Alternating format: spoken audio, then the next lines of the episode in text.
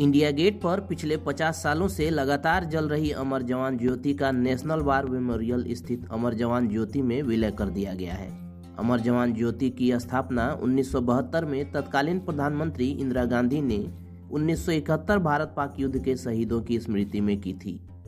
आज के इस वीडियो में चलिए जानते हैं कि आखिर क्या है अमर जवान ज्योति और क्या है इसका महत्व। कैसे इसकी लौ पिछले 50 सालों से लगातार जलती रही है। कौन करता है इसकी देखरेख? इन सभी सवालों के जवाब। 3 दिसंबर 1971 को भारत पाकिस्तान के बीच लड़ाई शुरू हुई। तेरह दिनों तक ये संघर्ष चलता रहा। 16 दिसंबर 1971 को भारतीय सेना ने पाकिस्तान के तिरानवे हज़ार सैनिकों को कब्जे में ले लिया और बांग्लादेश के सात करोड़ पचास हज़ार लोगों को आज़ादी दिलाई।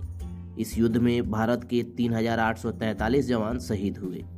उन शहीदों की याद में उस वक्त की प्रधानमंत्री इंदिरा गांधी ने अमर ज्योति जलाने का फैसला किया।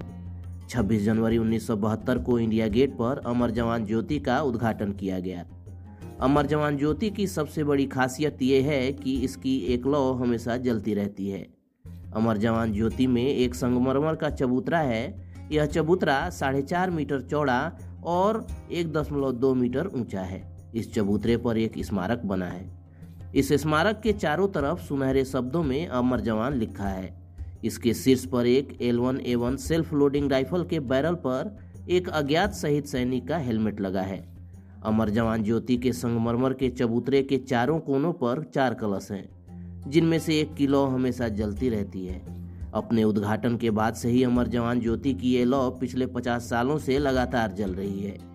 इसकी बाकी तीनों लॉ को स्वतंत्रता दिवस और गणतंत्र दिवस के अवसर पर जलाया जाता है। यानी 26 जनवरी और 15 अगस्त को अमर जवान ज्योति की चारों लॉ जलाई जाती हैं। अमर जवान ज्योति की लॉ उन्नीस सौ बहत्तर से 2006 तक एलपीजी से जलती थी। 2006 के बाद से सीएनजी का यूज़ होता है, जिसकी सप्लाई इंद्रप्रस्थ गैस लिमिटेड माने आईजीएल करती है।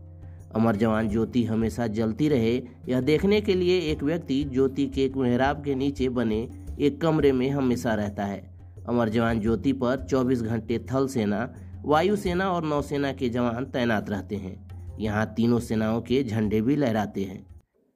चलिए दोस्तों, आज के इस पॉडकास्ट में इतना ही। मिलते हैं अगले पॉडकास्ट में। तब तक keep searching for knowledge and try to be a kind person